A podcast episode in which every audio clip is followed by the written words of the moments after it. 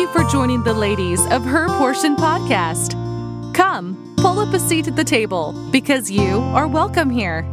Grab your Bible and a pen and let's dig into God's Word together. Take a moment and pray that God would open your heart to Him as you listen. So, without further ado, let's get right into today's portion. Hey y'all, it's Quortney here. Thank you so much for joining me again here on our Her Portion. I'm so excited to continue our study through God's Word about the portion God has for those of us that are saved. On our last episode, I talked to you about how, as Christians in this present evil world, we have hope, not in things here on this earth, but in Jesus Christ, our Savior, our Redeemer. This old world and this old sinful flesh isn't all there is for us. One aspect of our portion is our hope in Jesus Christ. We are anxiously but patiently waiting for the redemption of our bodies, a promise that God gives to all of us that are saved by the blood of Jesus Christ. That's what we talked about last time. So if you missed it, you may want to go back and catch up real quick. But today, I want to continue on this same topic of hope in Jesus Christ as our portion, but I want to move to the teaching of imputed righteousness. That sounds like a big fancy term, but if you're saved, it's what gets you to heaven. If you're saved or have questions about salvation, send us an email. We can tell you how to settle that today. So for this episode, I'm going to stick with the verse that I talked about on the last episode, Lamentations 3:24, and it says, "The Lord is my portion, saith my soul; therefore will I hope in him." Last time we talked about the hope we have in Him. This time I want to talk about one of the many ways that the Lord is our portion. That word Lord there should be in all caps in your Bible because it was the covenant name of God in the Old Testament, Yahweh. It means He keeps His promises. I thought it was interesting that the psalmist here said, The Lord is my portion, saith my soul. The soul is the one proclaiming that the Lord is his portion. One thing you hear a lot about is how God is love, and our God is absolutely love, but love won't get us to heaven because our God is also righteous and just. Sin has a consequence, sin has a wage, a debt. Because of our debt through sin, we owed God something, but we couldn't possibly pay our debt ourselves. So God, in his love for us, sent his son to be our payment, and he paid the price for our sin. John 3:16, we know that verse quoted so much, but it says, "For God so loved the world that he gave his only begotten Son, that whosoever believeth in him should not perish, but have everlasting life. Praise the Lord. Today, I wanted to go into a little bit of detail on how the salvation process works because getting saved is very simple. So simple, even a child can do it. And God's redemption plan is for the entire world. Romans 10 9 tells us that if thou shalt confess with thy mouth the Lord Jesus and shalt believe in thine heart that God hath raised him from the dead, thou shalt be saved. All you have to do for salvation is confess with your mouth the Lord Jesus and believe in your heart that God raised him from the dead. Salvation is simple. If you hadn't done this yet, what are you waiting for? Salvation is simple, but the process on the other side, on the part of Jesus Christ, is a little more complex. Now, do not misunderstand me. You do not have to know how salvation works to be saved. You don't have to know the inner working of a cell phone to believe that it's going to work when you pick it up or text or call someone or surf the internet or get on your apps. But because I am saved, I want to know because the Bible teaches us about it I want to know. I want to learn about it.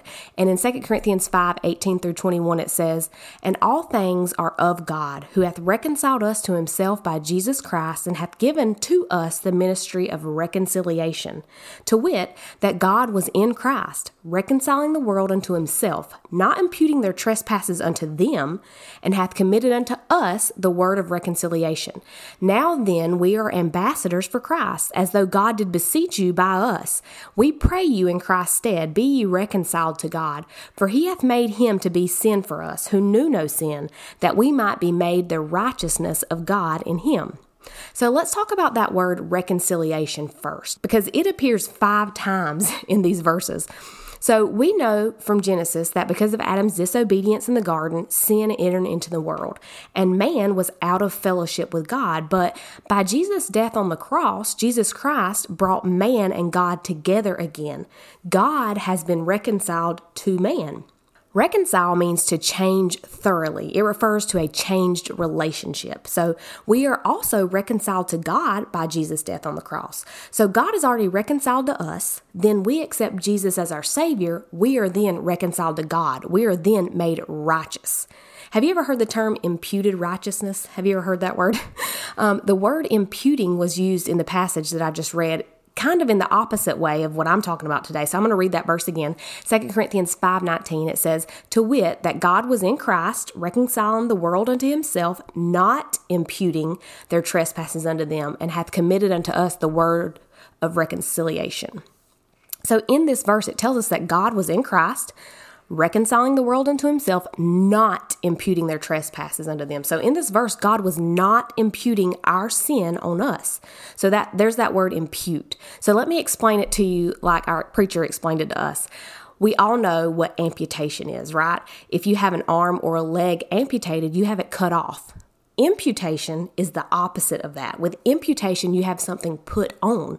In our case, as sinners, when we are saved, God doesn't impute or put our sin on us. We get the righteousness of Jesus Christ put onto us. Can you believe that? Our sin gets amputated and Jesus Christ's righteousness gets imputed.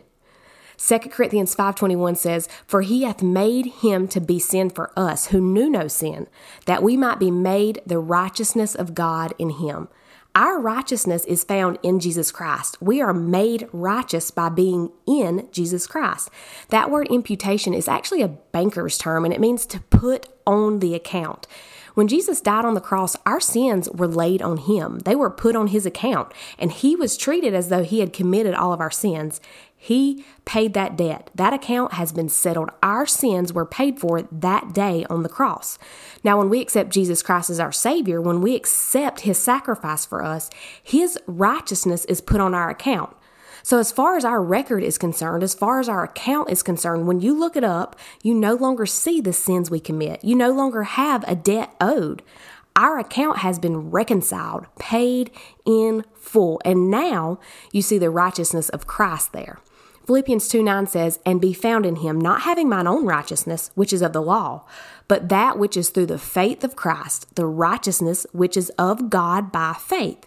If we tried to come to God by ourselves, by our own merit, not through the cross of Calvary, God would not accept it. Do you know what our righteousness looks like to our holy God? Paul knew because he talked about it. In Romans 7:18 he says, "For I know that in me, that is in my flesh dwells no good thing. He also says in Romans 3:10, as it is written there is none righteous, no not one. Isaiah also knew because he wrote about it in Isaiah 64 6. He says, But we are all as an unclean thing, and all our righteousnesses are as filthy rags. Have you ever read the book of Philemon? It only takes up one page in my Bible, but the truth of reconciliation and imputation is so beautifully illustrated in it. So, Paul is writing this letter to his friend Philemon. Philemon's slave, Onesimus, has stolen from him and he's ran off. Because he was a slave and because he had stolen from his master, he could have been crucified, but instead, Onesimus met Paul and was converted. So Paul wrote this letter to his friend Philemon to encourage him to forgive Onesimus and receive him home. Philemon 17 says, Receive him as myself. And Paul goes on to say in verse 18, If he hath wronged thee or oweth thee aught, put that on mine account. Paul didn't say ignore his crimes and forgive his debts. Paul said put them on my account. I'll pay them. He was willing to pay the debt that Onesimus owed so that Philemon and Onesimus could be reconciled just like Jesus Christ does for us. When we accept Him as our Savior, He says to God, Receive them as you would receive me. I've paid their debt, it was put on my account. Ephesians 1 6 says, To the praise of the glory of His grace, wherein He hath made us accepted in the beloved. Because of God's grace in Christ, we are accepted before Him.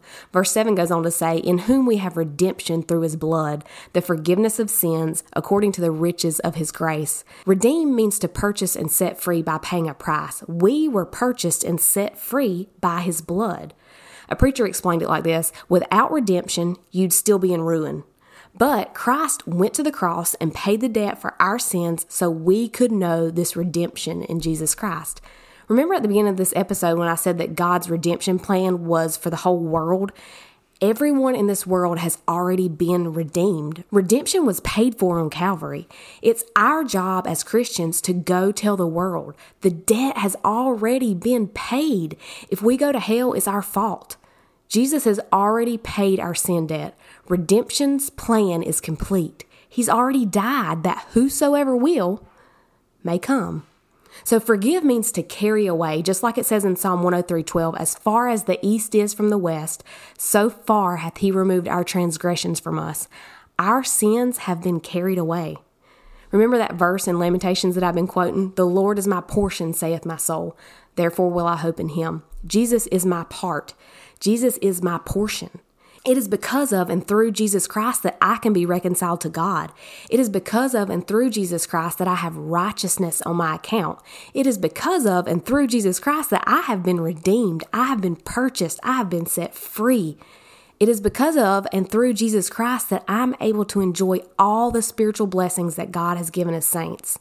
Like I said in my last episode, there are quite a few verses that talk about portion in the Bible, so I wanted to share one more with you. Psalm 16:5 says, "The Lord is the portion of my inheritance and of my cup; thou maintainest my lot." The Lord, his righteousness, that is the portion of our inheritance. But that cup is also a beautiful picture. It goes right along with what I've been saying.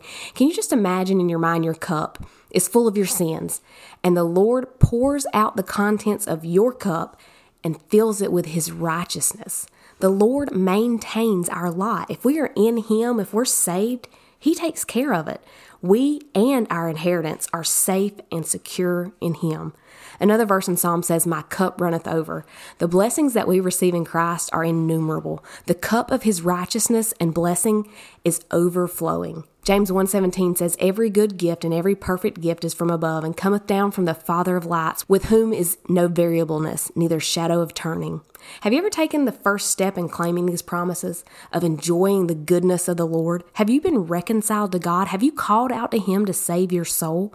If you have, I encourage you to start studying the rich spiritual blessings you can have in Jesus. If not, please, please, please contact us today, either through our email that's linked to this podcast or through any of our individual Instagram accounts or blogs. I want to leave you with this story that illustrates these truths so well. Hetty Green had gone down in history as America's greatest miser. Can you imagine that title? She's even been in the Guinness Book of World Records as the greatest miser. Yet when she died in 1916, she had over a $100 million. She ate cold oatmeal because it cost money to heat it up. It said that she didn't use hot water or heat, and that she wore the same black dress and undergarments that she changed only after they were worn out. Her son even had to suffer a leg amputation because she delayed so long in looking for a free clinic that his case became incurable. She was wealthy, yet she chose to live like a pauper. Hetty Green is a sad illustration of so many Christians today. They have limitless wealth at their disposal, and yet they live like paupers. Won't you learn how to tap into all of the rich spiritual blessings that are available to us as Christians through Jesus Christ? Thank you so much for joining me again today. I'm so glad you came back for the second episode. Don't forget to tune back in on Wednesday. We'll have Jackie here, and she'll be giving us her portion of what she learned about portions from studying God's Word. Thank you for joining us today on Her Portion. We hope you leave with plenty to ponder from God's Word. We encourage you to use today's topic to start your own study in the Scriptures. Until next time.